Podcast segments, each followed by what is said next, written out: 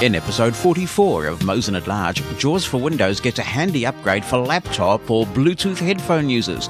My favourite podcast app for iOS, Castro, gets a huge injection of Siri smarts. And we ask the question, what is in your Apple Watch dock? Mosen at Large Podcast. You're very welcome to contribute to the podcast, and there are two ways to do it. You can drop me an email to Jonathan, that's JONATHAN, at mushroomfm.com. You can write something in that email, or you can attach an audio recording using anything that records and that you can attach to an email. You can also call the listener line. That number is in the United States. It's 864-60-MOSEN, 864-606-6736, and record a message that could be included in the podcast. Concise contributions always help. We can't include everything because of the volume of contributions we receive, and please note that if we do use your content, we reserve the right to edit it for clarity and brevity. You can follow Mosen at Large, all one word, on Twitter to join the conversation with other listeners, to get sneak peeks about what's coming up on the podcast, and I regularly tweet links that I think will be of interest to Mosen at Large listeners. To keep up to date with Mosen at Large and radio-related activities I'm doing, you can subscribe to our media email list. It's announcements only, and the traffic is very light. To do that, send a blank email to media-subscribe@mosen.org. That's media-subscribe@mosen.org. The podcast version of this show contains extracts from the full version, which is heard live on Mushroom FM at mushroomfm.com and anywhere that you listen to radio stations, at 2 p.m. US Eastern Time on a Saturday afternoon. For the full Mosen at Large experience, I encourage you to be part of that community. And finally, before we get into the episode this week, a reminder that this podcast is long, and to help you navigate past the bits that you aren't interested in to the bits that you are, it's segmented by chapters. If you have a podcast app capable of supporting chapters, and many on iOS and Android do this, you can skip between segments of the show. Wonderful to be back with you. I always look forward to finding out how you're doing, what's on your mind. I hope that you have had a good week, although for many it has been a challenging week, hasn't it, as coronavirus just does not go away. In many cases, because people are just getting bored and frustrated and unlocking way too early. It's sad to see some cases increasing in some states in the US because relaxation took place too early. And I note that Apple has opened some stores and they're now closing them again in certain states because of that, because of COVID-19 just not being under control. In Australia, in Victoria, it looks like there may be some tightening of restrictions there. And here in New Zealand, we haven't had it all smooth sailing either. We were, of course, expecting to see some COVID-19 cases come in because New Zealanders are allowed to come home. They're put in a compulsory 14-day quarantine period. And so if you get COVID-19 cases in that situation, you would expect it, and you would expect people to go through the quarantine period and not be released until they're virus-free. What has happened earlier in the week, though, was a bit unexpected, and that is that a couple of people who came in from the UK in a very difficult, sad situation where they have a family member whose funeral they wanted to attend, got permission to go a little earlier, and due to a breakdown in the system, they weren't tested for COVID-19, and it turned out they were positive, and they had a very long drive from Auckland to Wellington, right across the North Island of New Zealand, and they got lost, and oh my word. There's a lot of anger about this because New Zealand made a lot of sacrifices to be COVID-19 free. So while there have been those few cases at the border, that's absolutely to be expected. Those two are not. And there are quite serious consequences of that. So we just have to hold our breath, cross our fingers and all those metaphoric and literal things, and hope that no one was infected along the way. Of course, with COVID-19 taking 14 days to incubate, we aren't really going to know that for sure for another week or so. On to more pleasant and exciting topics. WWDC is just about here.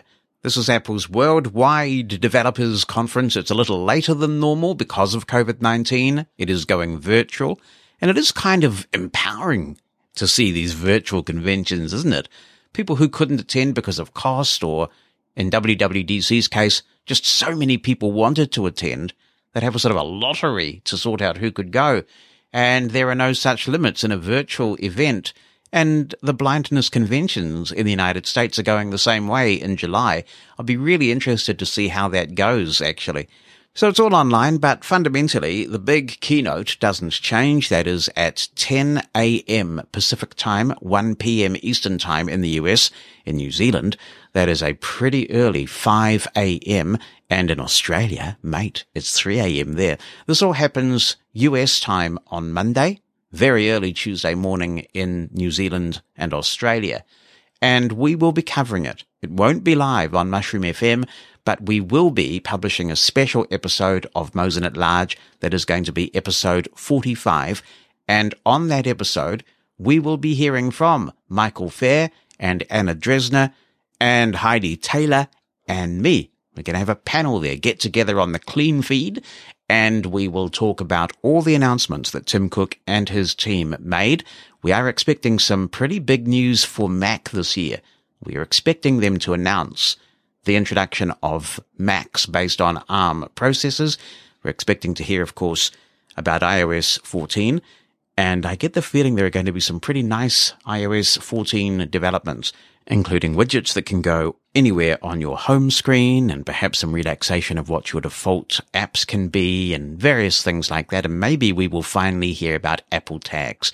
But we will have Heidi looking at the slides that go up on the screen, because there's a lot of information on those slides that don't appear in the verbiage that Apple gives. So we'll be looking for that. Heidi will be passing all of this information from a blindness perspective. She is very good at that, and we will give it to you as quickly as possible. Get that published just as soon as we can after WWDC. On the Mosen at Large Twitter account, which is now up and running, so you can follow Mosen at Large on Twitter, I have tweeted a link with a lot of information about how you can watch this live. It's on YouTube. It's all over the place now. Thankfully, gone are the days where you used to have to go and look for these clandestine pirate streams because Apple wouldn't stream their own jolly keynotes live. Oh, my word. Now they're really into it. They want you to watch it. And the Apple Events app has been updated, the one that goes on Apple TV. But interestingly, it's now pointing you to a stream in the Apple TV app. So it looks like they are phasing out the Apple Events app and getting people used to watching in the TV app, which makes a lot of sense. And it looks like it's going to be a 4K stream. It'd be pretty interesting if they did it in Dolby Atmos, wouldn't it? I guess I'll be able to find out. So maybe put it in your calendar if you're interested. Put it in your calendar for WWDC this coming Monday US time. That's the 22nd of June. And I'm sure you can hear this already. I'm sure it's somehow more pristine than ever, but this is the first Mosen at Large podcast to be produced using the new Windows 10 update, the first one for 2020. And it's come to my studio machine. It has not yet come to my HP Spectre laptop. In that case, it says that my laptop's not quite ready for it yet. You'll be ready one day, son, it says. Well, it doesn't actually. All right, so Narrator. It's coming along nicely, isn't it? I must say it is coming along very nicely. And I was using Narrator in Outlook, just having a play with this. It's very good. You know, they've got the ability to determine whether you want to hear the column names as you move through emails. So this is the influence, clearly, that screen reader experts are having on this product, because now that you've got people who clearly know what they're doing having some influence over this product, you're starting to get some of those efficiency things, using sounds a lot more than verbiage is a really sensible efficiency gain type thing. So, yeah, I've been a bit skeptical about Narrator, but you got to give credit where it's due. It is evolving into a very viable product. I actually have the Code Factory implementation of Eloquence working with it, so I'm not using any other speech engine other than the Eloquence that I like so much. I do think, though, that if Narrator is going to continue to develop, they're going to have to find a way to push Narrator updates via Windows Update so that maybe we can get updates more frequently than any big major build of Windows. But congratulations to everybody involved in this. There is no doubt It is becoming quite a formidable product depending on your use case. Could I switch to Narrator tomorrow? No, I could not, because the software I'm using to produce this show live does not work particularly well with Narrator, and nor to the best of my knowledge does Reaper, where you have Osira, which plays really nicely with JAWS, particularly in conjunction with Jim Snowbarger's JAWS scripts. He's done a fantastic job there. But if you have upgraded to the latest Windows and you are using Narrator, what do you think? Do you think it's becoming more and more viable, or do you think it's still got a long way to go? Let me know. Jonathan at mushroomfm.com. The listener line number is 86460-MOSEN. Mosen at Large Podcast. I would love to hear what people use their watch for, and so I suggest a feature called What's in Your Dock? It's basically pressing that side button below the crown on the right-hand side of your watch, and what you'll get is a list of apps. Now, if you go to your phone and open up the watch app and go into settings for dock, you'll see there's two ways you can set your dock up. One is for favorites and the other is for recents. Now, either of those will do, because we would either get your list of favorite apps that you use on your watch, and that's great because you've favorited them. Tell us about those, or the most recent ones. And that's what I'm going to show you now, because that will tell you guys and me exactly what I use my watch for most recently and probably most often too. So apart from obviously getting loads of iMessages, you know, and responding to them either by text or by voice. I love voice messages, or getting WhatsApp messages, or getting other notifications. I use a few apps on my watch, and I'm going to show you what they are now. So I'm bringing my watch up to the microphone here, and I'm going to press the dock. Dock, messages. And first in my dock is messages. Unsurprisingly, you guys know what the messages app is like. If I flick to the right. News. News. That's the BBC News app. Brilliant. I get lots of headlines popping up as notifications on my watch, and I can tap on them, and it will take me through to this news app, and it will give me the full story. Tile. Tile. The next one is Tile. That's brilliant. That's where you get those little plastic tags at sort of $15, $20 each maybe. And then you attach them to your keys, whatever it is you want to put them in your wallet. And when you tap on that, it will take you to a list of the ones that you can then find by tapping on their name, and that key ring or whatever it is will ring. Oh, and by the way, you can also make it a complication, or you can ask the A lady to find those things too.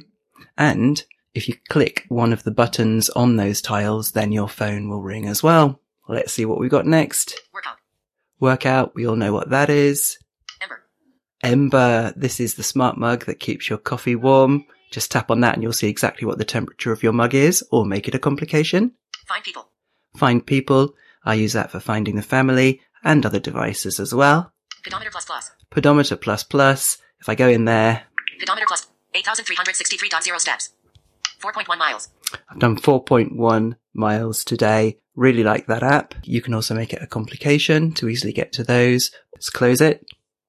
Dock. Pedometer. All apps. Button. All apps. Button. All apps were at the end. So that's what you tap on to get to all your other apps. So that's it in my dock. Those are the ones I've obviously used most recently. Hey guys, what's in your dock? What a jolly good conversation starter that was, Robin. Thank you very much for sending that in. Much appreciated. And, of course, Robin is doing his dot-to-dot podcast, and he comes out with a new podcast episode every day. The man is prolific. Prolific is what he is. So if you're interested in the Soup Drinker, you should definitely subscribe to Dot and learn about all sorts of exciting things that he tells us about in that podcast. I want to say a few things about accessing apps on the Apple Watch. So I shall volunteer and see if other people chime in on this what's in your Apple Watch dock question. The first is that I rely on getting apps in three ways. One is just by launching them with Siri. The other is that I use the Infograph watch face on my Apple Watch. This was introduced with, I think it was Series 4. And the advantage of using this is you get, I believe, 8 complications on your watch, more than any other watch face. And then the third thing I do is I do put my favorites in the dock. The reason why there is benefit in using the dock this way and putting your favorite apps in there is that they are kind of stored in a special form of memory, which means that your favorite apps do load faster than if you just launch with Siri. So it does speed the process up somewhat. All that said, I have had a few troubles in my time with battery life on the Apple Watch. I'm not alone, and I suspect that the number of apps I have in my dock and the number of complications I have on my watch face could be contributing to that. I've gotten into the habit now of restarting my watch every day when I put it on charge. That does seem to help. And I suspect that what's happening is that some apps are doing some weird background app refresh stuff once you put them in the dock. And you can quit the apps manually, which can help as well. The way to do that is to hold down the side button until you get the little menu that appears when you are invited to power the watch off. But instead of doing that, you then hold down the digital crown. It's like the old way you used to close apps on iOS a long time ago. And eventually, after holding down the digital crown for long enough, it will go blink and pop you back to the home screen, and the app in question will have been closed. That said, I'll begin by showing you what I have on my Infograph watch face. 12:19 p.m. in 2 seconds. So I am going to flick left. Battery, 77%. There's battery life. 2 p.m. And there is my calendar at the top of the screen here. You have to be careful where you put some of these complications on the Infograph watch face because the size of some of them is bigger than others. I've put the calendar at the top there because it tells me when my next appointment is, but most significantly, it tells me what the next appointment is. Not all of the complication slots will do that. I'm recording this, by the way, during my lunch hour on a fasting day. I fast 2 days a week. And so rather than eat, I'm preparing a little bit of Mosen at Large, which is probably better for me. I'll turn the watch back on now because it's hibernated. 12 degrees cloudy, low, 13 degrees, high, 11 degrees cloudy. By putting the weather complication in that slot, I get the temperature, I get a brief forecast and current weather conditions. It's interesting that VoiceOver is voicing the high and the low in the wrong order. So what it says is the maximum expected temperature is actually the minimum expected temperature. That is a bizarre bug. I've recently reverted to Apple's own weather app, mainly because I found that Carrot Weather was not giving me granular enough local weather. Now that I don't travel internationally for work, I use the Met Service app, which is a New Zealand app, on my iPhone. Unfortunately, they don't have a watch Apple complication, but they give me local weather right down to our suburb, whereas Carrot Weather couldn't do that. So I've deleted Carrot Weather for now, and I'm just back to using that. Let me power up again. 12 degrees cloudy, no in red messages. Now I have iMessages right there on my Infograph watch face, so I don't have messages in the dock because it's really easy for me to get to messages right from the watch face. Find people.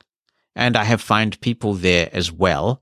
Moving, 30%, exercising, 3%, standing, 33%. I've got some work to do, clearly. So that's my activity rings. I'm on a very, very long move streak, so I will get there. Oh, and let me... 12, no, find people, moving, BM. Now, that's Bonnie. It just says BM, but if I double tap on the watch face here, I can call her. Very, very cool. And that one sometimes doesn't speak, which is weird, but it is the Voice Memos app. I used to use just press record for this slot. Now I just use Voice Memos because really it works just as well. This is the Apple app, and you can get at your voice memos everywhere.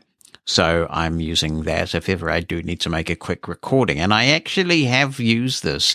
It's been quite handy to quickly be able to get a recording going on your Apple Watch in a situation where you feel like you need to record something. Say, for example, you are having an encounter with an Uber driver and it's pretty clear that they're going to give you a service refusal. Jolly nice to be able to get that going on your Apple Watch. Marvelous. So that is the set of complications that I have using the Infograph watch face. I'm going to open the dock now and I need to wake it up again. 12:26 p.m. and 6 dock. Workout. There's the dock. So workout is first. I use the workout app a lot. Heart rate. And the heart rate app. These are built-in Apple apps. Anylist. Anylist is a really cool app. It's available for iOS and possibly Mac. And as you hear, there's an Apple Watch version of it as well. Anylist is an app that allows you to make lists of things. And Bonnie and I have created a couple of lists that we're both subscribed to, and it helps with the smooth running of Mosen Towers. If you have a soup drinker device, you will be aware that you can say to it, add something or other to my shopping list, and then you can use the soup drinker app to go in and have a look at the things that you've added to your list. Well, Anylist also integrates with that same shopping list. You set this up in the Anylist app, and you pay a subscription, basically, that gives your whole family access to it. So using Siri or using the soup drinker or using the Apple Watch app, you can add to the same list. And it's really great because we just have it all there when we are shopping. I will show you this in action. So I can say, for example, soup drinker, add rubber ducks to my shopping list. I added rubber ducks to your shopping list. And why not? Rubber ducky. I'm just going to give that a wee second to propagate. And now I'll go back into the dock. There we go. Anylist. Double tap Anylist. Anylist lists. Heading. Alexa shopping list. 8 items remaining. Alexa shopping list. 9 items remaining. All right. Now it's updated the shopping list. There are a few things on it, actually. Dairy. So heading. Double tap. Alexa shopping list. Alexa shopping list. Dairy. Heading. Cheese. Milk. Health and personal care. Head. Deodorant. Meat. Heading. Rubber ducks. Yeah, very nice. Steak. Other. Don't know why it got into meat. Eclipse's bed. Elite electrolytes. Bye-bye trace. Vegetables. Vegetables. And there we have it. So we'll go back out of the app. I'll push the dock button. Bye-bye. Dog. Workout. Now, to save inquiries from Bonnie about what we have rubber ducks on our shopping list for, I'll just say soup drinker. Remove rubber ducks from my shopping list. I've checked off rubber ducks from your shopping list. Alexa shopping list. Back button. We're back into the app. Dock. Workout. Heart rate. Anylist. Home. I have the home app in my dock because we have a lot of home automation here. The Sonos devices that are AirPlay capable, TV, lights, and a range of accessories of that nature. Heart rate. Any home. Jay. Before Robin came along with his "What's Up, Doc?" message, I was going to tell you about this app anyway, so let me give you a bit of a preamble before we open this. Jay is a Twitter client for Apple Watch. It is not the only Twitter client for Apple Watch that is accessible, and we're fortunate to have that choice, but it is my favorite Twitter client for Apple Watch. When I got this app, it was fully accessible and actually mentioned that it was in the app description. So I gave this a go, downloaded it, I read about it somewhere, launched it. It was fully accessible, I appreciated it, but it was a little bit verbose for me. And so I had a dialogue with the app developer. One of the things I like about dealing with these third-party app developers who are just one-person shops is that often they really are delighted to know that a blind person is using their app and they're genuinely interested in feedback. The app used to be, when you flicked through the tweets, it would say, so-and-so tweeted 5 minutes ago, and then it would tell you the name of the tweet. So I said to him, I would be really appreciative if you would emulate the way that Twitterific speaks to VoiceOver. What that does is it says the name of the person tweeting, and then it sends a comma to VoiceOver so that you know when the name of the Twitter account has stopped and the tweet has begun, and then it puts the date at the end, because then you can skip the date if it's of no interest. If the date is before the tweet, then you're going to have to sit through the dates to get to the tweet. So he took all that feedback on board and released an update towards the end of last week, which had all those VoiceOver fixes in. And it was only a day or two after I'd made the suggestion. So I cannot recommend this app highly enough. A responsive developer, a really cool way to browse tweets on your Apple Watch. And it's just called Jay, J-A-Y. So we'll go back in. We've obviously gone to sleep now. Dog. Workout. Any home. J. I'm going to just go into this app and show you. J. Dennis Lembre. Hashtag hands-free. Hashtag coding. 2 minutes ago. Quoted tweet by Victor Tserin. This is a really cool website for hands-free coding. Check it out and forward around. Hands-free coding. Vertical line. A hacker's guide to ditching the keyboard and mouse. Handsfreecoding.org. Hashtag in. See, it's just brilliant for browsing tweets. I can flick right. Vaughn Davis. Nice to show you around the office at Rob Treacher Viva La Gonda. 2 minutes ago. To take further action, just double tap on the tweet. Vaughn Davis tweeted. Back button. Vaughn Davis tweeted. Nice to show you around the office at Rob. Reply. Button. Is there a reply button? No retweets. Button. 1 likes. Not liked. Save tweet. Not saved. Replies. No replies found. No replies found. If you save the tweet, you can read the tweets on your iPhone using the companion app. Replies. Save tweet. 1 likes. No retweets. Reply. Button. And if you double tap the reply button, you're able to dictate a reply and send it as a tweet. So it will convert your dictation into text and send that as a tweet. If I back out of here. Vaughn Davis, back button. There we go. Back button. And I'll long press now. And we have a latest little menu that's button, popped up. Latest button. That gives you your latest tweets. Tweet button. And you can compose a tweet from here. More button. More. Button. And if we double tap the more, we get a submenu. More. J. Back button. My profile. Button. Mentions. Button. We can go to our mentions list. Messages. Button. Search. Button. So you do get direct message access, which some Apple Watch clients don't do, and you can even search here. Trending. Button. And look at trending topics. Enjoying Jay. Show your support red heart. Share. Button. Need help or have suggestions? Let's connect on Twitter. Happy face with hugging hands. And I'm following the developer on Twitter. OpenJ developer's Twitter profile. Button. Version 2.7.6. Version 2. Now, so if I go back. Trending. Search. Messages. Mentions. And double tap mentions. Mentions. It will be getting my new tweets. Mentions. Vaughn Rolls. At Jonathan Mosen, do you use a video doorbell? If so, which one? This is a Google household, but it looks like Ring are the only ones that run on batteries that are known to be accessible. 4 hours ago. So that's Jay for Apple Watch. A great way to read tweets. I highly recommend this app. So I'll go back to the doc. Doc. Workout. Heart. Any. Home. Jay. Parcel.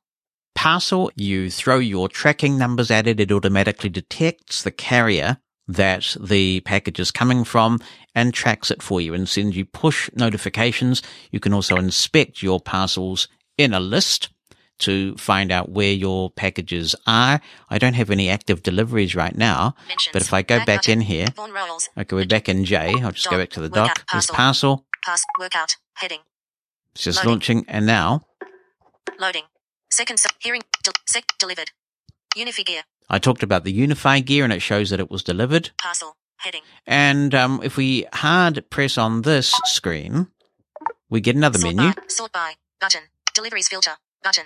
Deliveries filter. Button. And so you can limit your look to, say, deliveries that are currently active rather than deliveries that are past. So the Parcel app's really cool for just checking where your packages are from any carrier. Parcel. And it's heading. Very accessible. Unify gear. Now, so we'll go back into the doc. Doc. Workout. Heart. Any. Heart. J. Parcel. Sonobit. Remote for Sonos. We have a large number of Sonos devices at Mosen Towers, and this is my favorite remote control app. And yes, it still does work with Sonos S2. It has been a cause of breakage for some third-party apps, but this Sonobit does seem to work for S2. So we'll open up here. I currently have the Studio Sonos room in focus. Toggle mute. Volume down. Volume up. Select group, button, play, button. If I double tap the play button. Play. Then, yep. Oh, it's Sarah Hillis doing Come By the Hills as I record this. Good show. And so in the studio, I have play. 2 play fives and a sub. Play. Oh, pause, we'll button. Double tap pause. There we go. And it's paused. If I flick left, oh, we've got a volume up and down. Previous track, and button, next track. Previous track button. And next track. Next track, play, select group. Button. And select group, if I double tap that, select group. All the Sonos groups are here. David Sonos, Guest Sonos, Nicholas Sonos, Studio Sonos, TV Adapter Plus 4. And I got 4 rooms grouped upstairs. TV Adapter Plus 4. Double tap that. Toggle mute. Button. And TV now we're into plus the, 4. There we heading. Go. We're in there. Toggle mute. Volume down. Volume up. Select group. Play. Pause. Previous track. Next track. So button. That's a handy way to just control your Sonos devices from your wrist. Dog. I'll go back to the dock and flick through here. I have the Uber app on my watch. You never know when you need to call some transport. Tile. Like Robin, I have the Tile app on the watch in my dock because I have a lot of tiles and I can find where things are. Nano.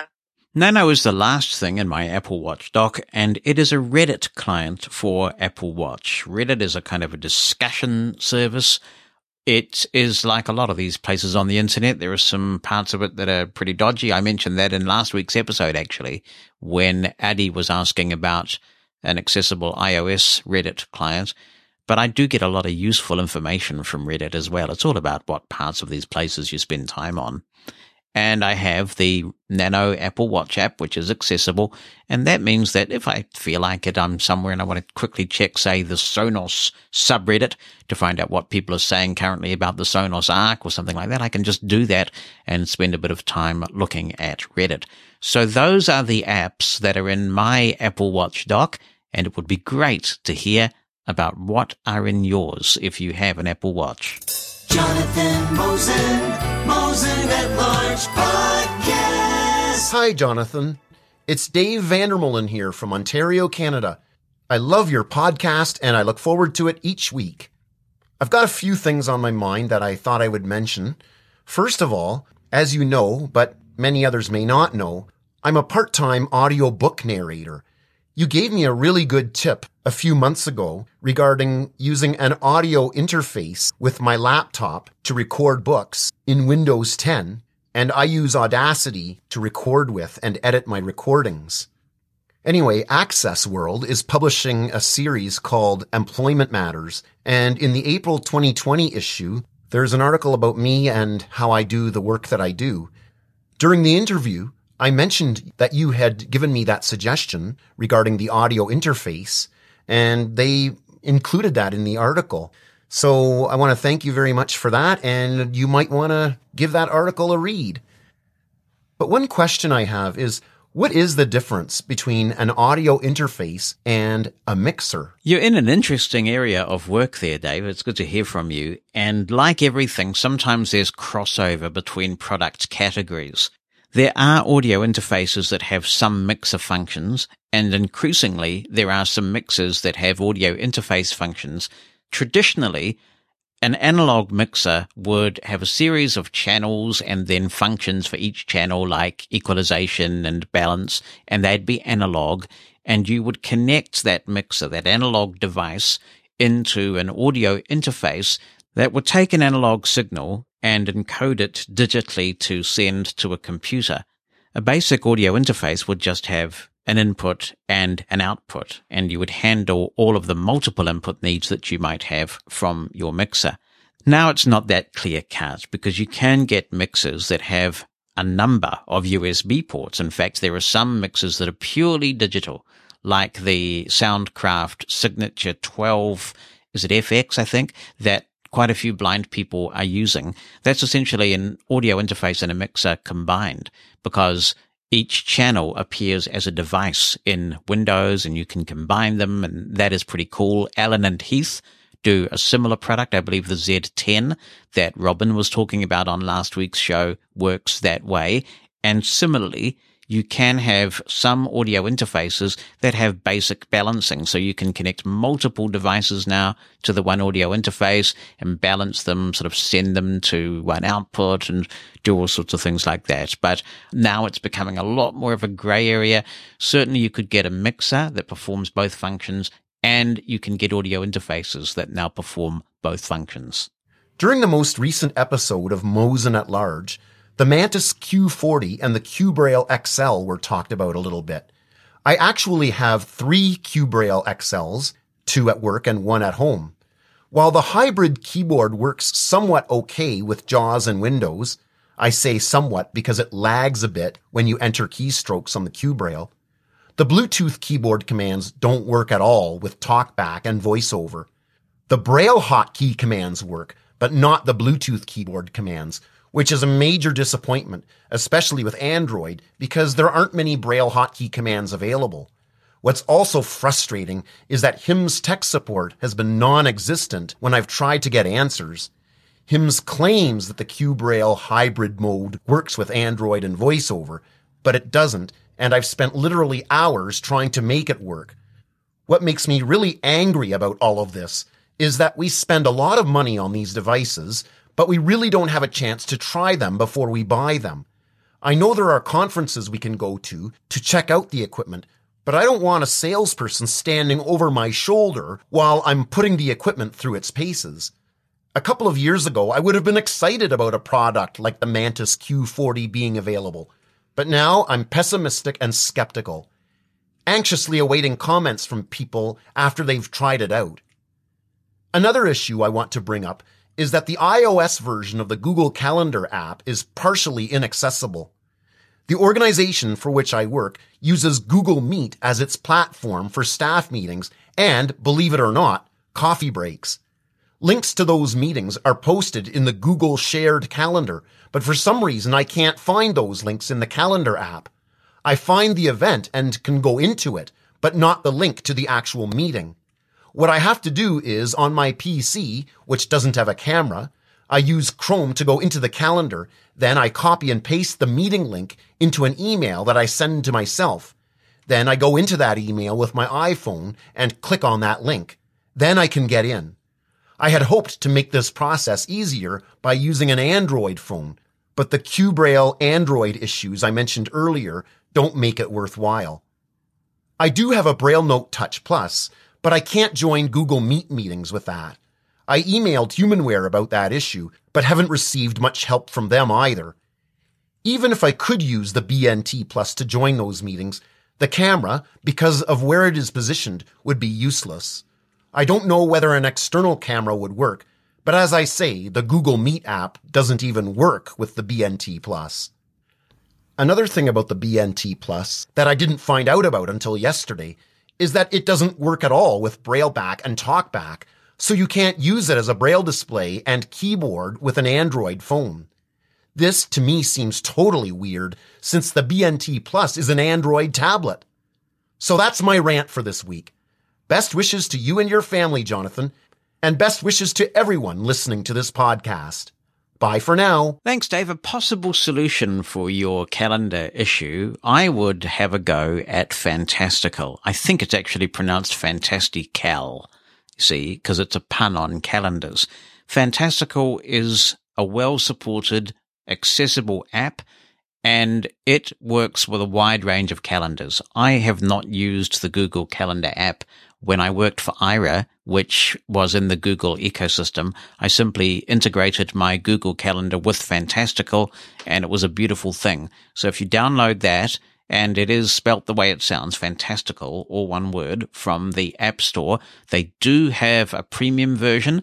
I'm not sure if you can try this Google Calendar configuration without the premium feature, but the premium subscription is now a subscription, so you can take it out, and if you don't like it, you can cancel the subscription.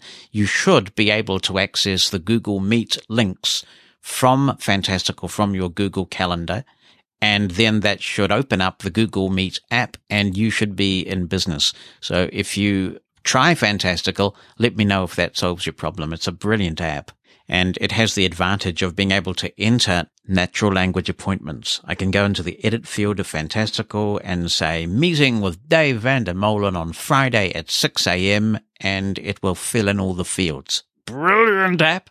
And I'm pretty sure that will solve your issues with Google Calendar. They have actually come out with a really cool update this week. It's been a good week for software, I tell you. And in this update, they have very tight integration with all of the major conferencing services, Zoom, Teams, Google Meet, a whole lot of other things. So when it detects that you have a virtual meeting, right from within Fantastical, when you see the appointment there, you can double tap and join the meeting, and it will launch whatever app is necessary to have you join. And incidentally, Google is coming up with some pretty interesting ways to engage with Google Meet now. Many people may not realize that there are these really cool shortcuts you can do with Google Things with a .new extension. And now you can go to meet.new, as in meet.new, and you can set up a Google Meet meeting right from there. I haven't had a play with Google Meet yet.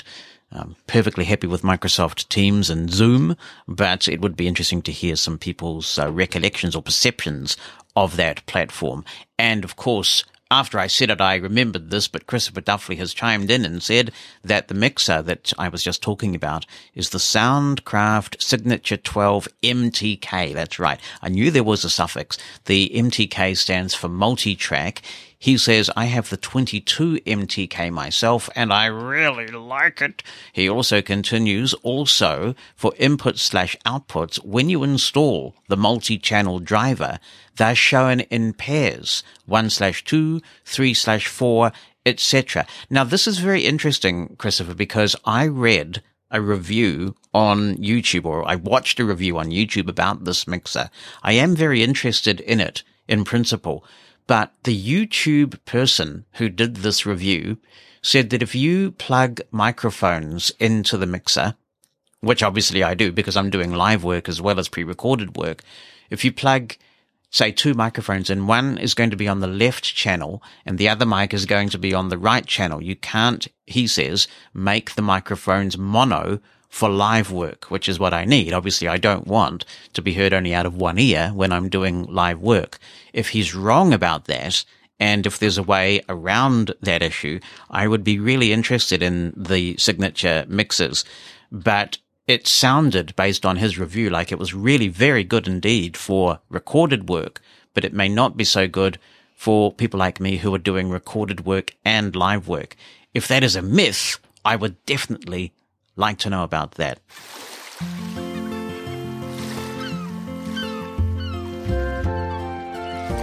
And it's hard to believe, but the time has come again for another Bonnie Bulletin. Hi, guys. Cue the applause. I can do better than fake applause. Ah, there we go. How is it going? Good.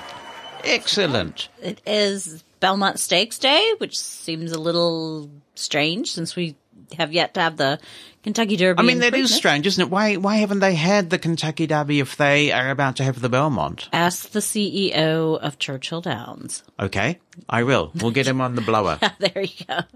So is there a Kentucky Derby this year? There will be. It'll be in Labor Day. So they're having it in a different order. So there is still a chance for a Triple Crown win, is Well, there's that's up for debate because the Triple Crown runs over 5 weeks. It's a very intense athletic experience, and very few horses, except for Bob Baffert's two in the past few years, have been able to do it. Only 12, well, now 14 over, the Triple Crown history.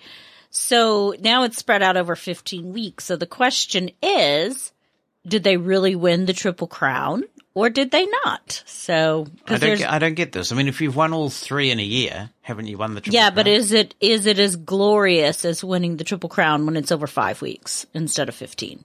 All right. Well, whatever. So that'll be debated by horse people for a while. I think people will take the victory somehow. How will history remember it? Yeah, because we have the Haskell and the Traverse Stakes, which are two huge summer races coming up after the Belmont Stakes. The Belmont Stakes is shorter. It's usually 1.5 miles. It's sort of like the Bonnie equivalent of races. Yeah, it is. So trainers, I don't know. It's interesting. So I really like Tis the Law, who is a New York bred, trained by Barclay Tagg, owned by Saratoga Racing. So very excited to see him run because I have met Barclay Tagg at a fundraiser and I've met some of the owners from Saratoga Racing. So then you have created a dilemma for me. What? Because if this is obviously fine now that we're talking about it, 2 hours before the Belmont airs. But by the time I publish the podcast version in Mosen at Large, episode number 44, we will know who won the Belmont. Yes. So I guess I'll just publish this anyway. Yeah. And people will know whether you were right or not. Right. Do they trust your judgment on horse racing matters? Well, I just had a winner at Churchill with Diamond Crazy. So are you going to watch the Belmont on the new Samsung TU8500 television? Yeah, I'll get it on Sirius XM. Right. Yeah. What do you think of the TV? It's nice. It's a very, very accessible, probably the most accessible TV I've ever seen. And I spent Thursday, because I was off sick, I was baptizing it with the Real Housewives of Beverly Hills. Yeah. What was that on? It was on Netflix, but it's a Bravo show. Right. Okay. So you're pleased with it then? Yeah. Yeah. What's your take on the whole Atmos thing? I mean, notwithstanding the fact that we can't have audio description and Atmos on at the same time, what's your take on the sound of the Atmos? Well, yesterday I heard what sounded like a dinosaur roaring at like 5 a.m. Well, like, well, you see, what was that? You know, so it was very realistic. I was looking for movies and TV shows and things to really show off the Atmos prowess, and I was looking at articles online about best Dolby Atmos soundtracks, and there was also a thread going in the Sonos Reddit sub forum. Mm-hmm. And so they recommended the Mad Max something Fury Road. Yeah. So I got that from iTunes, and then somebody also said, "Oh, this thing called Six. Oh, what's it called? It's on Netflix. Yes. Isn't that the Formula One thing? No, it's not the Formula One thing. Oh. It's Six. Oh man, six apart or something. No, not Six Apart. Anyway, it's that has an incredible. That was very loud. So I don't know. Yeah, that was the one I heard next, but I don't know what the dinosaur tiger was that roared. So it was Tiger King, but I don't think that's in Dolby Atmos. So, but it was like I heard Tyrannosaurus Rex roaring at 5 a.m. I was like, what the heck? Yeah, and it will, if you have it on pause, I noticed the other day, it will remind you that it's on pause. Oh, I haven't done that. That's interesting. Because I paused The Real Housewives of Beverly Hills for a while I was doing something else. And every few minutes it would pop up and say, now playing, just to remind you. I'm also going to be publishing a blog post on our little Atmos journey and talking about this. So the fact that blind people can't enjoy audio description and Dolby Atmos at the same time really frustrates me. That is pathetic. Yeah. And particularly since blind people obviously are very strong candidates for Atmos. You know, they're going to enjoy it. We also have taken a look at Tidal. Tidal is a streaming media service, and its big boast is that it sends music in lossless audio. So when you use Spotify or Apple Music, even though the bitrate is quite high, it is still using what's known as lossy audio, where they compress the signal down and take out bits that supposedly the human ear won't mind not hearing. With Tidal, and actually Deezer, which we've used for a very long time, you get lossless audio. Tidal seems to have a bit of an advantage in that the mobile apps also support their lossless audio format, whereas Deezer's does not. And there's also mastering from Tidal, which I think gives it a bit of an advantage too. So we've got this set up because Tidal on the Apple TV app supports Dolby Atmos music. So if you've got some music mastered or mixed in Dolby Atmos, you can play it through the Apple TV. It does seem very unfortunate to me that you can't play Dolby Atmos music just through the Sonos app itself, linked to Tidal. You have to use the Apple TV as an intermediary, which is ivy. Hopefully they will fix that in subsequent builds of the Sonos S2 operating system. But we're having fun. We're geeking out. Yes, you and Heidi and Henry. Yeah, it's fun to geek out. Mosen at Large Podcast.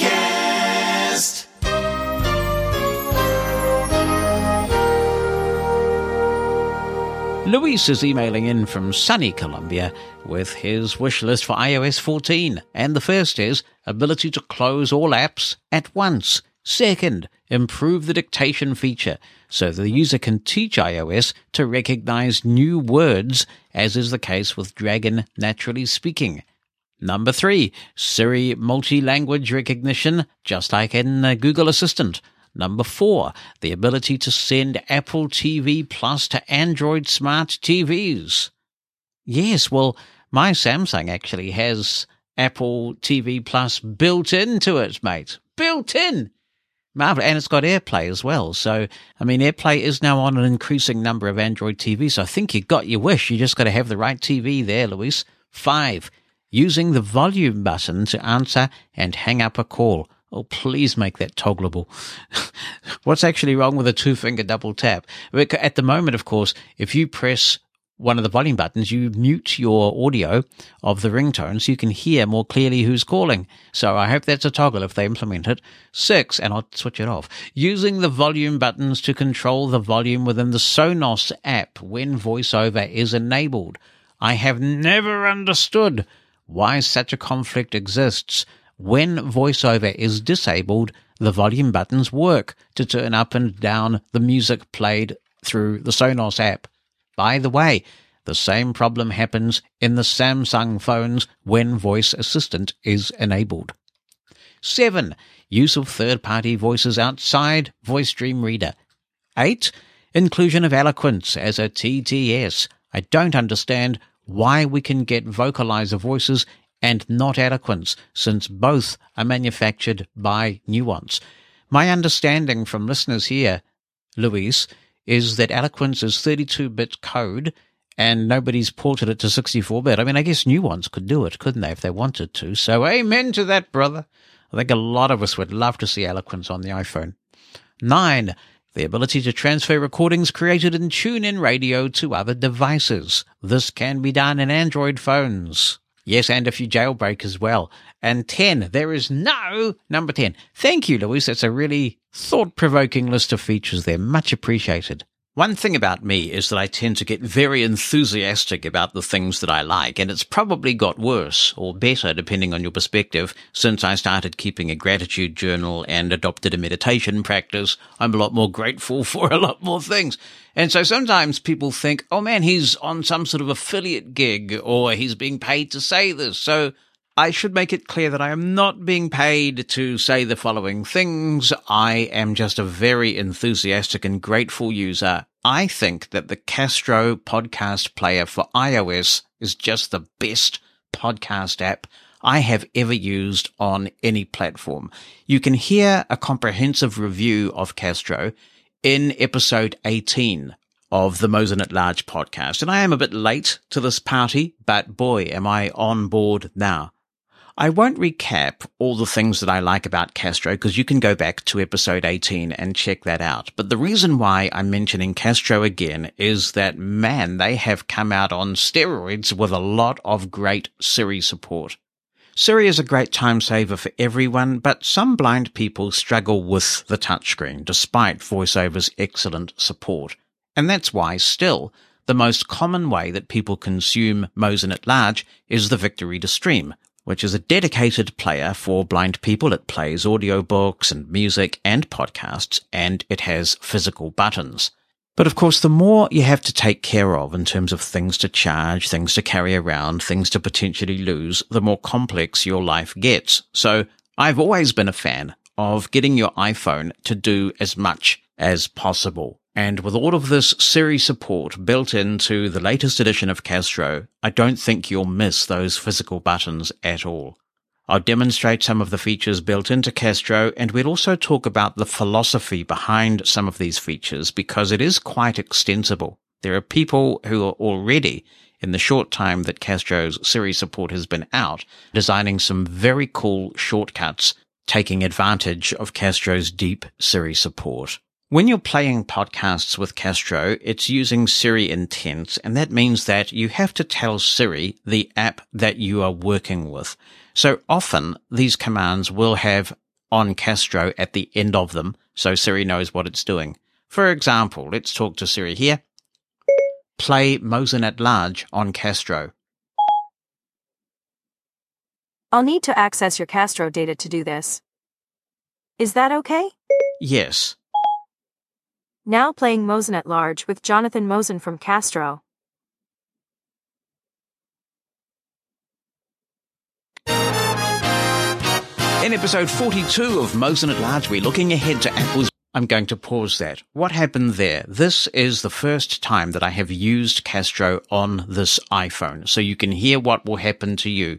The first time you issue one of these new Castro commands, Siri will ask for permission to work with Castro. That is a one-off. Once it's done, you're good to go and you won't be prompted in that way again. How Siri responds to the command I just gave it, play Mosen at Large on Castro, depends on a range of factors. At the moment, I don't have any episode of the Mosen at Large podcast in my Castro queue. If I had, it would have first looked at the queue and said, has he got anything in here? Yes, okay, so we'll play the Mosen at Large episode that's in the queue. Even if I had gone back into the Mosen at Large archives and chosen an old episode to listen to, then it would have played that if it was in the queue. Next, it would have looked in Castro's inbox. And if you're not familiar with this terminology, again, I refer you to episode 18 of Mosen at Large. if there's a Castro episode in the inbox that matches the podcast name, Mosen at Large, it'll go to the inbox next. And finally, it will play generally the latest episode if I just say play Mosen at Large on Castro. You'll notice there was a little bit of a pause when I did it, and that's because since there's nothing stored locally, Castro went out to the internet and it started streaming the latest episode of Mosen at Large.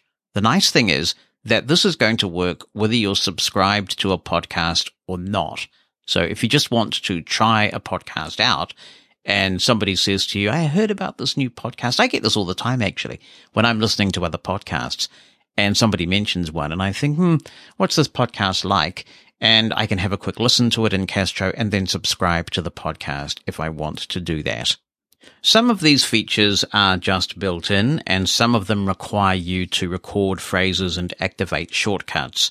The chapter support in Castro is phenomenal. Mosen at Large is indexed by chapter because typically it's a really long podcast and I realize not everything that we talk about is of interest to everyone. So as a convenience to you, out of respect for your time, we heavily index by chapter. I'm going to resume playing. In episode 42 of Mosen at Large, next chapter. Okay, done. I always look forward to our weekly catch-ups. Thank you once again for... Next chapter. Okay, done. All right. Now, as I said, I did publish an extra episode of, and you can also do previous chapter as well to skip around the chapters.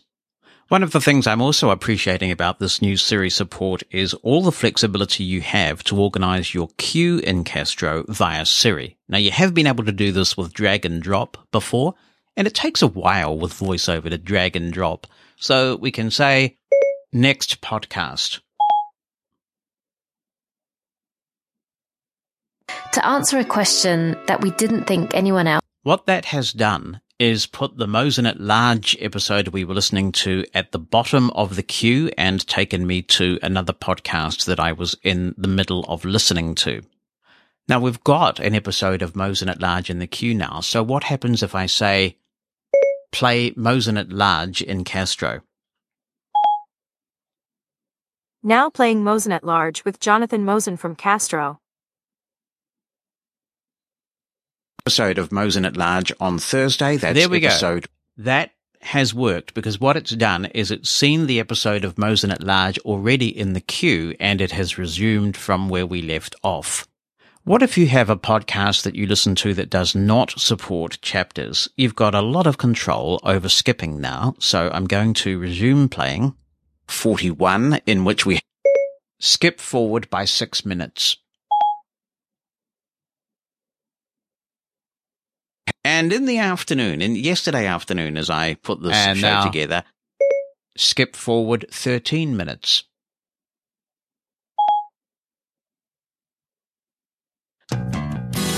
Look at that, right on a jingle. Wow. Bullseye. So, you can skip back in the same way. Want to speed me up? All right, speed me up. Let's try this. Speed 2x.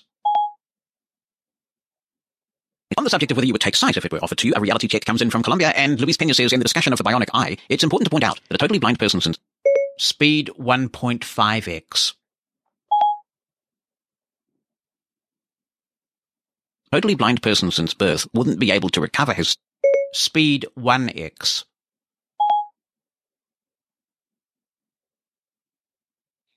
Wouldn't be able to recover his sight. This is due to the fact. Now we're back to normal speed again. You can shuffle the queue as well if you want things in random order, which is kind of nice sometimes if you have a lot of podcasts in the queue. There's also a sleep timer function. If you're the kind of person who listens to podcasts at night and drifts off and you don't want too many episodes to be played, you can configure a sleep timer for Castro. You've probably got the point by now. This is super comprehensive and you're probably thinking, that's great, but dude, how am I ever going to remember all of these features in Castro? And this is another beauty of their Siri implementation. They have actually documented it and they've made it very user extensible. Let's take a look. I'm going to open the app itself. Open Castro. play button, settings button. There we go. We'll go to the top of the screen and the settings button is there. So I'll double tap it. Done button. And flick right. Settings. Castro Plus, member through 31/01/2021. App icon button. Watch sync but show settings. Chapters but sideloads. Promoted content but Siri guide button. Here's a new feature in the latest build called Siri Guide. I'll double tap. Shows. And I'll flick right. Cue. Playback. Castro Plus. Play a specific show. Say, play reply all in Castro button. That's just an example, of course. And if we double tap this, because it's a button. Any show works. We're using reply all as an example, but you can ask Siri to use any show with this command. We'll go back. Back button. Show key. Play Castro Plus. Play a specific. Say. Play reply all in. Or add custom phrases button. You can add custom phrases to this. If I double tap this button, I'll get a list of all the podcasts that I'm subscribed to.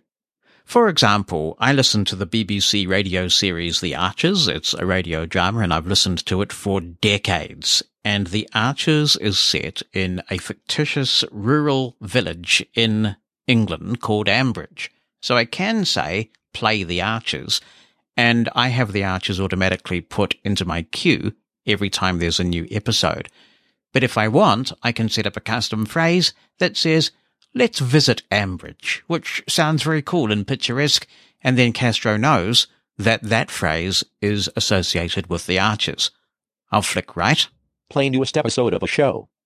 Say, play the newest episode of Pod Save America in Castro button. That's self-explanatory. I'll continue to flick right. Play first episode of a show. Say, play the first episode of Serial in Castro button. Clearly, that's a particularly useful feature if you're listening to a series where the episodes are important. The order of the episodes is important. Play the news. Say, play the news in Castro button. Edit shortcut button. What you're seeing in this guide is a mix of two things. One is the Siri intents. And these are features that Apple supply to third-party developers. Spotify and WhatsApp and a number of apps have implemented this before, where you can give a command and essentially Siri passes that command on. Castro is doing all the magic that it's doing through two features. One is those Siri intents, and the other is with iOS shortcuts. I made the comment in my wish list for iOS 14 that, in my view, shortcuts are one of the biggest things to happen to iOS in a long time.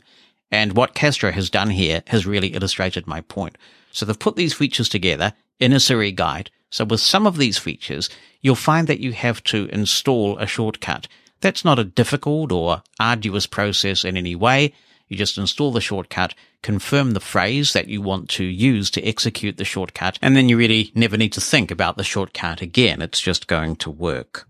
Play a show from a category. Say, play a science podcast in Castro button. Add shortcuts to enable button. Play a specific show next. Say, play 99% Invisible next in Castro button. Play a specific show later. Say, play This American Life later in Castro button. The later command adds the podcast you're referring to the bottom of the queue. Send current episode to the bottom of the queue. Edit shortcut button. Say, next podcast button. Clear the currently playing episode. Edit shortcut button. Say, clear this episode, but play a random episode from the queue. Say, play Castro Shuffled button. Starting playback. Edit custom phrase button. Say, play Castro button. You could have been listening to something in another app, perhaps some music from Apple Music, and rather than having to go into Castro and find the play button, you can simply say to Siri, play Castro, and it will pick up in the middle of the last podcast you were playing, if you were playing one. If you weren't, and you have a queue, then it will start playing from the top of your Castro queue. Pausing playback. Say, pause button. Skipping forward. Say, skip ahead 30 seconds. Button. You can see this is a really good memory aid. You can probably assign yourself some homework and learn a Castro Siri command a day. And by the end of a month or two, you will be a Castro ninja and very efficient with using it. Jumping backwards. Say, jump back 15 seconds. Button. Clear the currently playing episode. Edit shortcut. Button. Say, clear this episode. Button. Star the currently playing episode. Or a custom phrase. But, say, I like this episode. Button. Set playback speed. Or a custom phrases. Button. Say, set playback speed to 2 times. Button. Increase playback speed. Edit shortcut. Button. Say, increase playback speed. Button. Decrease playback speed. Add shortcut to enable. Button. Say, decrease playback speed. Button. Enable continuous play. Add shortcut to enable. Button. Say, enable continuous play. Button. Disable continuous play. Add shortcut to enable. Button. Say, disable continuous play. Button. Set sleep timer. Add shortcuts to enable. Button. Say, set sleep timer for 15 minutes. Button. You have to add a shortcut for each sleep timer increment that you want to use. So there's a little bit of setup there, but again, it's a one-off setup process. Next chapter. Edit shortcut. Button. Say, next chapter. Button. Previous chapter. Edit shortcut. Button. Say, previous chapter. Button. Restart current chapter. Edit shortcut. Button. Say, restart chapter. Button. Enable enhanced voices. Say, enable enhanced voices. Button. Castro and a number of other podcast apps for iOS offer some dynamic audio compression that tries to make the podcast sound punchier, sound better, while some podcasts just don't need it. Mosen at Large, for example, has its own dynamic audio compression. We do that here in the studio, and hopefully it sounds pretty good without any podcast compression. So when you're listening to Mosen at Large, you may want to disable the feature because it could sound a bit too compressed with two lots of compression going on at once. Edit shortcut. Button. Disable enhanced voices. Say, disable enhanced voices. Button. Edit shortcut. Button. Enable trim silence. Edit shortcut. Button. Say, enable trim silence. Button. The trim silence feature just helps you get through your podcasts a little faster by compressing pauses in the podcasts. In a podcast like this, that'd be fine. News podcasts, that sort of thing. In a drama where there can be pause for effect, you could really lose some important nuances if you have this feature on. So it's good to be able to toggle it via Siri. Disable trim silence. Edit shortcut. Button. Say, disable trim silence. Button. Say, disable. And that's the end of that screen. I'm going to go back because there's more. Yes, wait, there's more, as the infomercials like to say. Castro Plus, member through Siri Guide, Shortcuts Gallery, button. Here's a Shortcuts Gallery. What an ingenious idea. People are inventing all sorts of Siri shortcuts that pertain to Castro, and the Castro Twitter account has actually been tweeting some very interesting ones of late, but the Castro developers are also finding some great user shortcuts and putting them in their own custom Castro Shortcuts Gallery, so you can install them, even if you haven't had time to get into the minutiae of writing shortcuts. And it's a fun thing to do. It's actually a really good introduction to the concepts of programming, working with iOS shortcuts. But if you're not inclined to do that, then other people can do the work for you. Let's see what's here at the moment. Shortcuts. I'll flick right. Old news. Install shortcut. Button. Remove old news episodes from queue. Button. I had a look at this shortcut, and what it appears to do is look at the category of the podcast. And if it's news, it's making an assumption that if you haven't caught up with your news podcast for a while, probably you're not going to want to because news moves quickly. So I haven't checked the date range, but I think it might be 7 days or something like that. If you've got news podcasts in your queue that are older than a certain date, you can run this shortcut and all the old news just gets magically removed from your queue. Genius! Clear queued episodes. Install shortcut. Button. Sometimes you gotta start over. Button. Yes, indeed.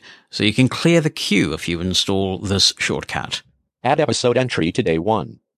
Install shortcut. Button. From time to time, we've had people who have contacted this podcast asking about journaling apps. And consistently, whenever that topic comes up, everybody says, you gotta get Day One. It's a great journaling app and it's fully accessible.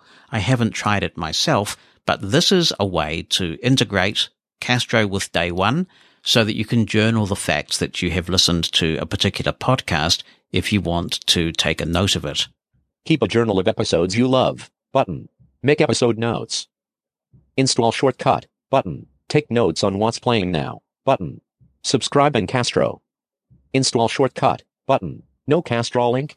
No problem button. This one really is handy. You often go to a website and you find a link on that page that says subscribe in Apple Podcasts. And my question is, frankly, why would you? Why would you subscribe in Apple Podcasts when you could use Castro? So this takes an Apple Podcasts link and subscribes in Castro. Let's flick right. Import Apple Podcast Library. Install shortcut button. This one has come up a few times on Mosen at Large, where people can see the value in Castro after my demonstrations and after other people have talked about it. But they've said, you know, I've got just so many podcasts in Apple Podcasts. It's a real hassle to make the switch, particularly given that Apple Podcasts really attempts to lock you in. Many podcast apps for iOS have what I consider a really ethical feature, which is that you can export your podcast feeds as something called an OPML file. It's a generic part of the RSS standards, and they also allow importing of OPML files. That way, if you find a podcast app that suits your needs, you can take all your podcasts with you and bring them elsewhere. To Overcast's credit, I was able to do that, export all my podcasts from Overcast when I realized that Castro met my needs better, and then import them into Castro. Apple Podcasts will not play in that way, at least not on iOS. So this is a way of getting around that issue. Listen, we all go through changes button. Indeed. Tweet current episode. Install shortcut button. Tweet like nobody is scrolling, you big nerd button. Very cool and easy way to use Siri to tweet the podcast you're listening to. Make something cool? Share your custom shortcuts and we might feature it here button. As I put this recording together, these features have only been around about 24 hours in the public domain, and look at what there is already. So who knows what the Castro community will come up with in the near future. My favorite podcast app just got even better. You can, of course, find Castro in the iOS App Store. There'll be a link in the show notes. Hi, Jonathan. It's Daniel calling again from Terry. I'm calling with a question, actually, this time regarding Castro. I'm not able to see a way to navigate by chapter, especially in your podcast. Is that a function that needs to be enabled via settings? Remember, I'm coming to Castro from Overcast. Thanks, Daniel, and congratulations on making the switch to Castro. The chapter support in Castro is a Castro Plus feature, and I'm wondering if that's it. If you're just using the free version of Castro, unfortunately, there is no chapter support available, which certainly if you're on a budget is a big advantage of some other podcast apps. I mean, the Apple iOS podcast app now has chapter support, and you don't have to pay a cent for it.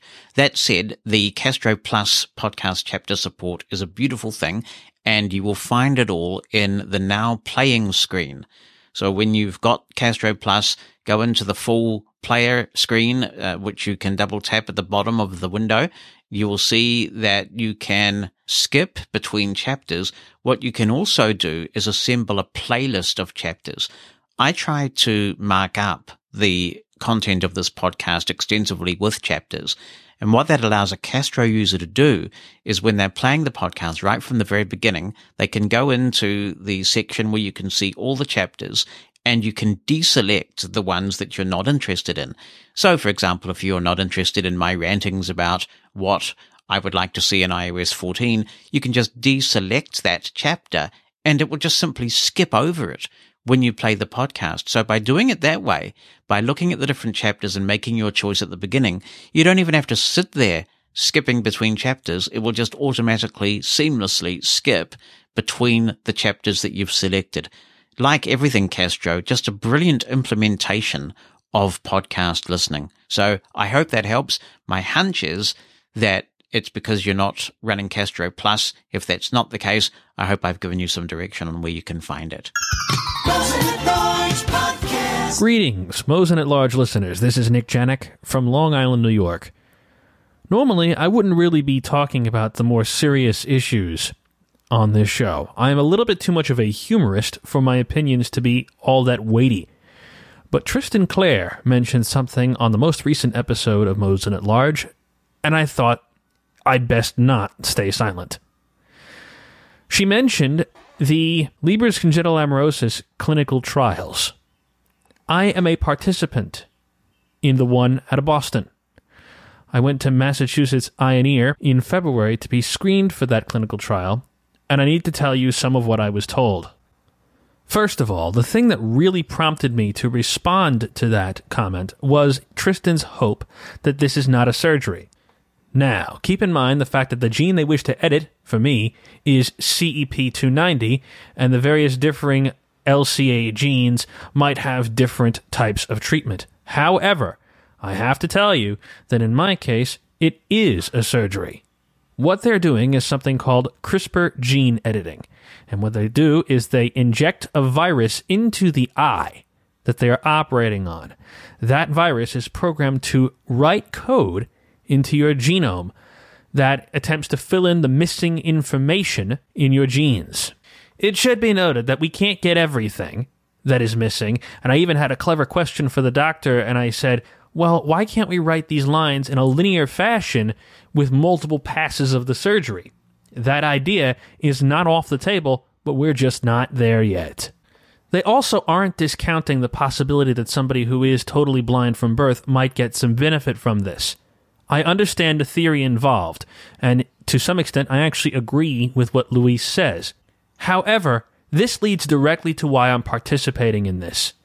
Yes, I do want sight, and have done since I was 20 years old, and a comment that I made that was intended to be entirely in jest and actually got the desired laughter didn't in fact get the desired laughter. It was more polite laughter, and it was more shown on people's faces than in their voices. That changed my desire for vision completely. This is not on the table for me. This type of vision level is not on the table for me, but I feel like participating in this trial would help do that for somebody else down the line. More to the point, I'm working with a fantastic group of people. And it is these people whom are incredibly smart, personable, and just, I cannot say enough good about the team at Mass Eye and Ear. I really can't. Working with them is going to be its own reward when it comes time to do this. I'm on hold right now because, of course, of COVID-19. But I got to tell you right now, working with these people, I cannot stress this enough. This is the best group of people I can imagine on a human level to do this work. I cannot say enough good about Doctors Eric Pierce, Kevin Ferenczak, Mirjana Nordman, and the entire team at Mass Eye and Ear, who were, to a person, the most comforting people that I could imagine in a position of medical authority. In fact, part of why I was able to pass the pre-screening the first time was that I was able to, when I was getting dispirited at not getting results that they expected me to get in some ways, or at least that's what I thought internally, I was able to turn off my brain and treat it as a social exercise, as making new friends, and took the tests as a secondary concern. As a result, I wasn't thinking so hard and was able to give instinctual information that otherwise I would have spent far too long trying to get from nowhere. So that really did work out well. If you would like to hear my more immediate reaction to the tests, I did a radio show, in fact, at the time. It is available in archival form, although in Ogg Vorbis format, at www.tbrn.net/domain. Look for the Digital Domain Online Radio Show for February 28th, 2020. And be warned, it's not safe for work. I do feel some responsibility as somebody who is engaging in this trial.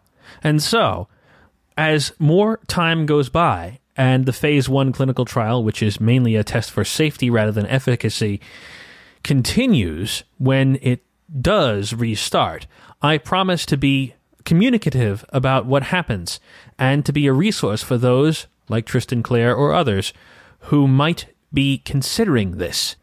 Fact is, the 3 years they ask for are so worth it. It's the type of thing you put your life on hold for. And if this is something that is that important to me, I feel responsible for disseminating information about it and being a resource for the likes of Tristan Clare and others who might be considering this treatment. And thank you for allowing me this platform to speak. Fascinating, Nick. Thank you for sharing that. And dude, that is the ultimate in beta testing. Jonathan Mosen at Large podcast. Freedom Scientific has released the latest version of its JAWS screen reading software. This is the June update of JAWS 2020. One change you will have noticed over the years with JAWS is that Freedom Scientific is inclined to put some pretty big new features in the mix any time that they're available. In earlier times, you'd expect all those big features to come along in the annual update. Now, if you're current with your JAWS software maintenance agreement, or you have a subscription in markets where they're supported, you'll find that occasionally a really big feature comes along that makes an impactful difference at all times of the year. The June update of JAWS is one example of this, and I want to demonstrate the impact that it has. By way of background, I have an HP Spectre Folio laptop in front of me. It has built-in 4G, which I find very useful when I'm doing a lot of domestic travel, and it's a stylish-looking laptop. It's actually all clad in leather. So from an aesthetic point of view, yay, I get the cool creds. There is one problem with this laptop, and it's not unique to this laptop. I have seen this on many laptops that are out there right now.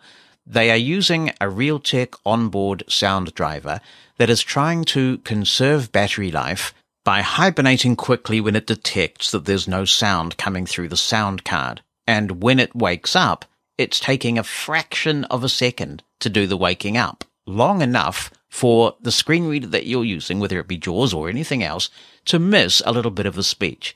So you're seeing this a lot on laptops, particularly running on batteries. And you're also seeing it if you're using Bluetooth headsets, because they're battery operated and they too are trying to conserve energy with the very laudable aim of making the battery last as long as possible. There is an external utility that tries to address this problem, a third-party app I've been using for some time called Silenzio. But now this functionality is handily built right into JAWS, and once you've set it, you can forget it. Let me demonstrate the problem so you can hear what this is like by just running JAWS without this new enhancement that I want to show you enabled. So I'm going to press a shortcut key that I have assigned to JAWS. Pause professional desktop folder view list view not selected recycle bin 1 of 33. There you go. You can actually hear it right away. It sort of said Pause professional because I've been sitting here with my laptop making no sound and it just woke up. Even this pause is long enough for me to demonstrate the problem if I check the window title. Desktop 1. And you can hear that it missed the beginning of desktop, so it sort of said Xtop 1. I'm going to run Microsoft Word. You can really hear it. My sound card driver has actually recently got worse with this issue, and it's now hibernating very quickly. I have my keyboard echo turned off, which probably exacerbates the problem, but I just don't need my keys echoing back to me. I'm going to type, this is a test, and now read the current line. Is a test. Right, so you missed the first word entirely there. Is a test. Is a test. Is a test. If I do it quickly enough, if I read the same line twice quickly... Is a T-H-I-S. This is a test. There we go. So as long as I'm quick enough and I keep the sound card alive, I can hear what I'm doing. Now, of course, if you're navigating word by word, this is a real issue. I'll go to the top of the file and now move slightly slowly, word by word. Right, it's really difficult to hear, isn't it? How do we fix this? It's very easy with the latest build of JAWS to address this. I'm going to go into the settings center, and you can do that by pressing the JAWS key with F2 to get to the list of managers if you like. But JAWS seasoned users, or those who just are shortcut ninjas, will know that you can go into the settings center by pressing the JAWS key with the number 6 on your number row. JAWS settings center dialog, search box edit, control plus E. The first thing we need to do is load the default configuration because this setting applies across the board to JAWS. To do that, I'll press control shift D for default. JAWS settings center default all applications. We're now in an edit field where we can search for JAWS settings. You can fossick around the tree view here to your heart's content, and you'll find just how configurable JAWS is. But I'm going to type the word cut, C-U-T, That'll be enough, and I'll press the tab key. Search results list box. Avoid speech cut off when using Bluetooth headphones or some sound cards not checked. User. And there's an option here called Avoid Speech Cutoff, and I'm going to press Tab, which will get me into the help for this feature, and do a JAWS Say All to hear the full description. Any modern Bluetooth headphones and speakers shut down after a while of not receiving sound to conserve battery. If this checkbox is selected, JAWS will keep them awake by constantly playing silence. You will not hear anything, but your device will remain active, resulting in more consistent speech. Note that the battery of your headphones/speakers could drain faster if you turn this on. This checkbox is cleared by default. I must say I have not found anything substantial in the way of battery drain by enabling this feature. The HP Spectre Folio laptop that I have has phenomenal battery life. I mean, depending on what I'm doing, it can be anything from 5 or 6 hours if I'm doing really aggressive tasks like audio editing, all the way through to 12, 13, 14 hours or more if I'm just doing a bit of basic word processing. I'll shift tab. Search results list box. Avoid speech cutoff when using Bluetooth headphones or some sound cards not checked. User. And I'll check this box. Now I'm going to exit Settings Center by pressing Alt F4. All Settings Center dialog. You have made changes to default all applications as settings. Do you want to save them? Yes button. Alt plus Y. Yes, I do. I'll press Enter to accept. Document one word. Edit. Miraculously, now everything has cleared up. Night and day, mate. Night and day. So if I press the JAWS key with T to read the window title. Document one word. Print. And it's fine. Document one word. Print. I read a say line. This is a test. And everything is working fine. So it's a very simple thing. It's just a little checkbox, but it makes the world of difference to people like me who are using particular Realtek sound drivers. One thing to note, there is a trade-off with this. Because JAWS is sending sound to the sound card at all times, it's essentially just sending silence to keep it awake. That means that the sound card is always on, so audio ducking is affected. You will unfortunately have to make a choice between whether JAWS ducks the audio or whether this feature is on. By ducking audio, I mean that you can have JAWS now slightly turn down what you're listening to. If you have music on in the background while you're working, JAWS will turn that down a little so that you can better hear your speech. You can't have that and this feature enabled at the same time. For me, the user experience has improved so much by enabling this checkbox that I'm glad to forsake the possibility of audio ducking. That's one of the new features in JAWS 2020 in the June update. And you can update from within JAWS, of course, or you can download the full install from the Freedom Scientific website. The time has come once again for another, and at this stage, the last in this current series of... The Tiffany Report. Tiffany Jessam is back again, and she says you often mention your use of Braille with a capital B, hooray, screen input. So I thought I would inquire if you'd ever seen my problem before. Like you, I love BSI and use it a lot. Unlike how you do it with tabletop mode, I prefer screen away mode, as holding around the two ends of the phone feels a lot more stable from dropping since I don't have a table or surface when waiting on train platforms and such. See, I can't use it in away mode. I cannot get any sensible Braille out of it at all. Anyway, Tiffany continues, in either case, I have tried resolving the problem in both screen away and tabletop modes with the charge port to the left and right with no resolve. I have used it for years, so am comfortable and generally a fast user. The problem is my dots 2 and 3 have been calibrated way up high, too close to my dot 1 when in screen away mode. I know that I used to be told to calibrate every time I turned the rotor to BSI, but that stopped several months ago, and I cannot force it. I have, of course, rebooted the phone, taken it out and back into the rotor, turned hints back on, and never get the prompt. I've asked several of my co-workers and even called Apple Accessibility, and nobody has a solution of how to command it to calibrate over again. It was suggested I do a factory reset, a major extreme indeed, so I didn't want to go quite that far. I tried resetting all settings without doing a full factory reset, and it still didn't resolve. I got this phone in January of last year, and the problem started a few months ago. It has iOS 12, as I have not bothered to get around to 13 yet. Not entirely against it, just hadn't cared to bother yet. In either case, what I'm saying is that it wasn't caused by an upgrade. I'm a bit confused by this message, Tiffany, because I don't think I've ever heard a prompt to calibrate browse screen input. I just do it automatically every time I use it. So I'm in an edit field now, and I'm just going to use my rotor. Misspelled words. Edit. Braille screen input. Orientation locked. Landscape. Charge port to the right. Tabletop mode. Contracted. And that's what I've always heard. I've never heard anything about calibrating. And now I just do my 4, 5, 6, 1, 2, 3. Dot positions calibrated. And I'm ready to go. So I'm a bit confused about what bug you're seeing. Are you saying that even when you go into browse screen input, pressing 4, 5, 6 and 1, 2, 3 does nothing? Because you don't have to wait for a prompt to do it. In fact, I've never heard such a thing. I just do it. But so I apologize if I've misunderstood the problem. But I have not seen this. Might be worth upgrading to iOS 14 to see if that resolves the problem, because, as you rightly say, wiping everything out with factory defaults is a bit drastic, right? So what have you got to lose, really? We'll see if anybody else is experiencing what you are. And thank you for this exciting series that has been the Tiffany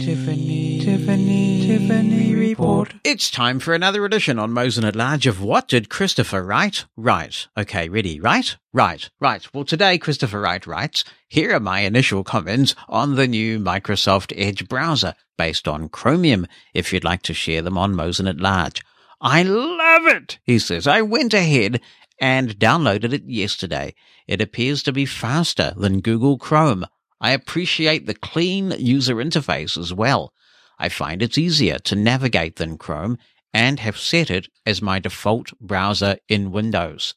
I also discovered that you can quickly enable the reader mode on a web page by pressing F9, mute the audio from any tab with Control M, and start reading a page with text-to-speech using Control-Shift-U. This is so much better than Classic Edge, and I'm thrilled such an accessible and powerful browser will soon be built into Windows with the next version scheduled for the end of 2020. Good on you, Christopher. Appreciate that. Yep, it's my browser of choice, my default browser, and I'm really pleased that I switched to Edge. Great user experience. And Gino J. in sunny Massachusetts is also chiming in on this and says that he's just upgraded to the new Edge and he likes it. He had some difficulty setting it up with a newer version of Zoom Text, but an older version of Zoom Text seemed to work okay for him. Go figure, as they say. Great upgrade, the Microsoft Edge. To contribute to Mosen at Large, you can email Jonathan, that's JONATHAN @mushroomfm.com by writing something down or attaching an audio file. Or you can call our listener line. It's a US number, 864-60-MOSEN. That's 864-606-6736. Mosen.